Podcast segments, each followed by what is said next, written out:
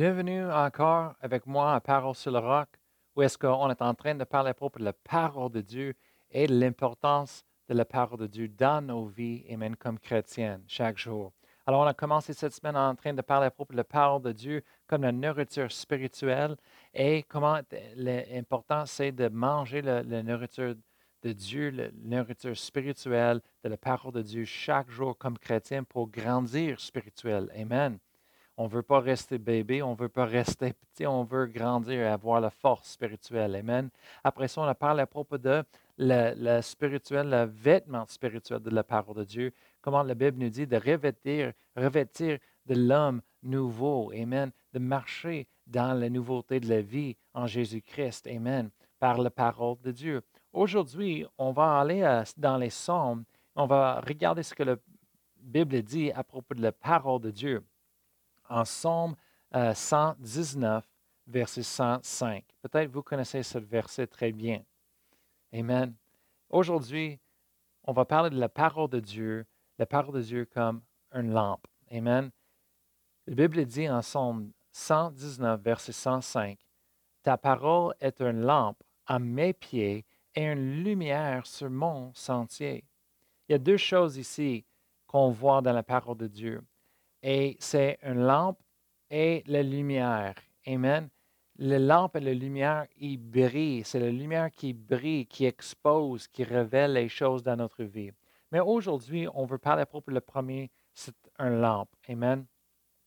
Qu'est-ce que c'est la différence entre la lampe et la lumière? Mais la lampe en premier se dit, ta parole est une lampe à mes pieds.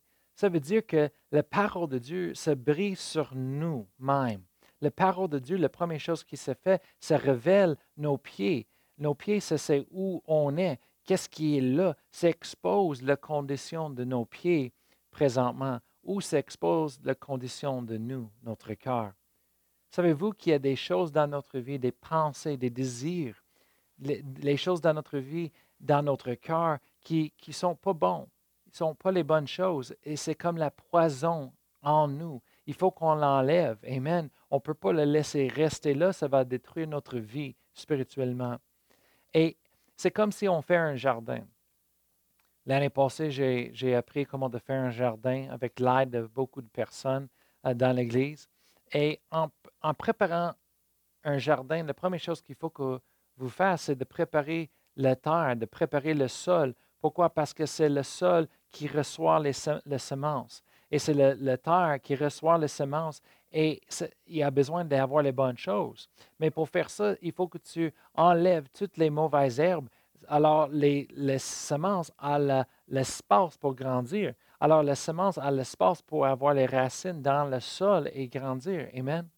On voit dans la Bible, en Marc chapitre 4, versets 1 à 20, on voit le, parabole que Jésus a parlé propos le semeur et les semences de la parole de Dieu qui est semée sur les différentes terres, les différents sols.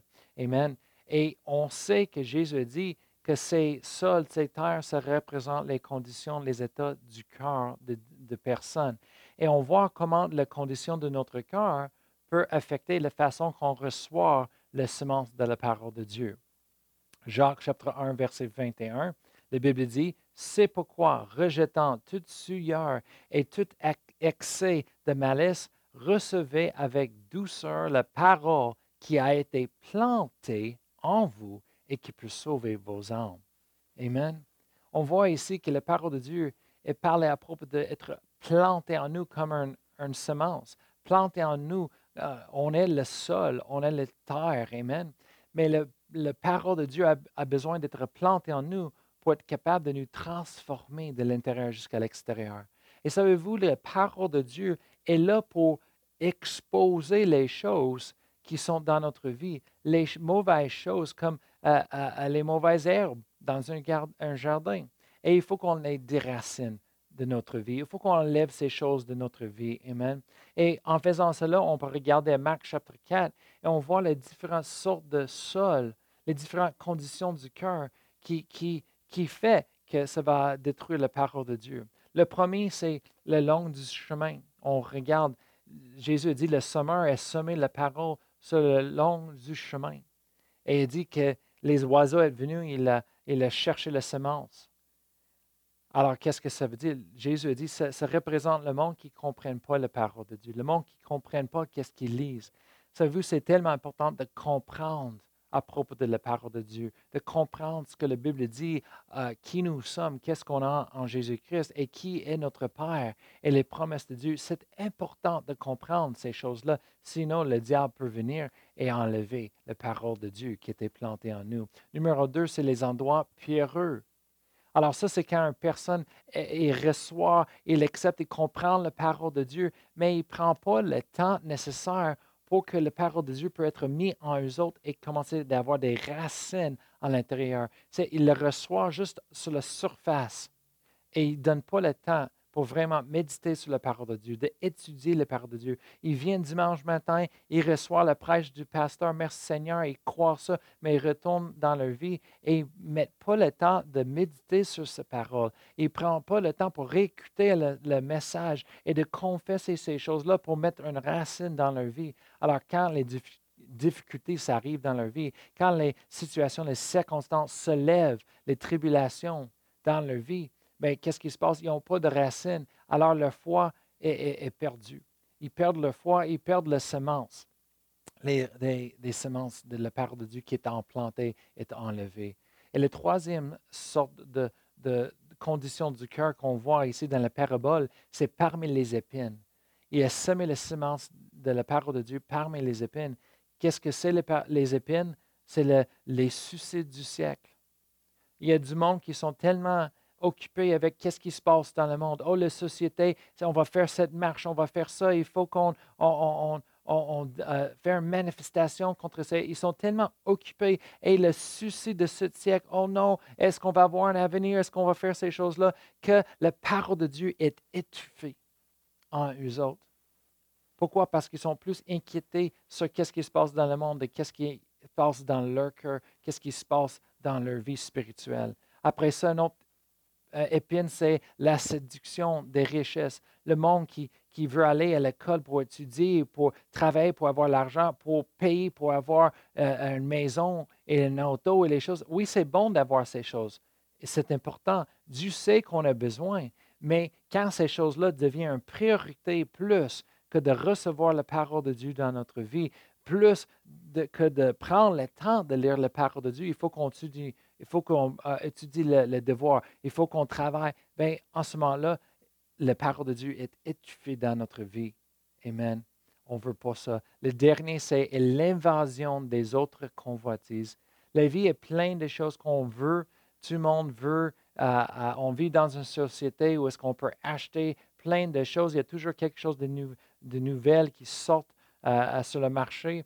Mais ces choses-là, oh, moi, je veux ça, moi, je veux avoir ça, ça peut étouffer les paroles de Dieu. Amen. Pourquoi? Parce qu'on est tellement occupé avec ces choses qu'on ne laissait pas le temps pour la parole de Dieu faire son œuvre en nous.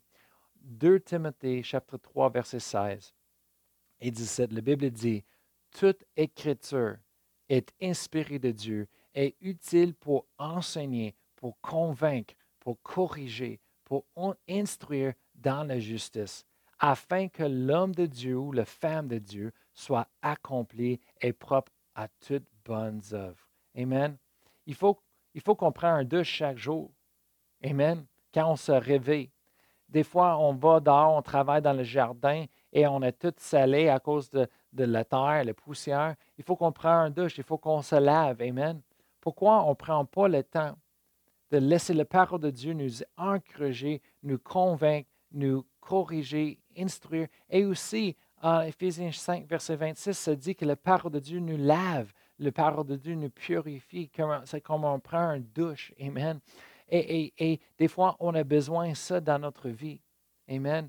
On a besoin de se laver de toute la saleté de la vie. Amen. On a besoin de la parole de Dieu pour nous corriger, pour nous encourager, pour nous instruire. Pourquoi? Parce qu'on veut être l'homme la femme que Dieu nous appelait d'être. On veut accomplir le plan que Dieu nous a donné pour faire, pour accomplir. Alors, il faut qu'on soit accompli, établi, propre à toutes bonnes œuvres.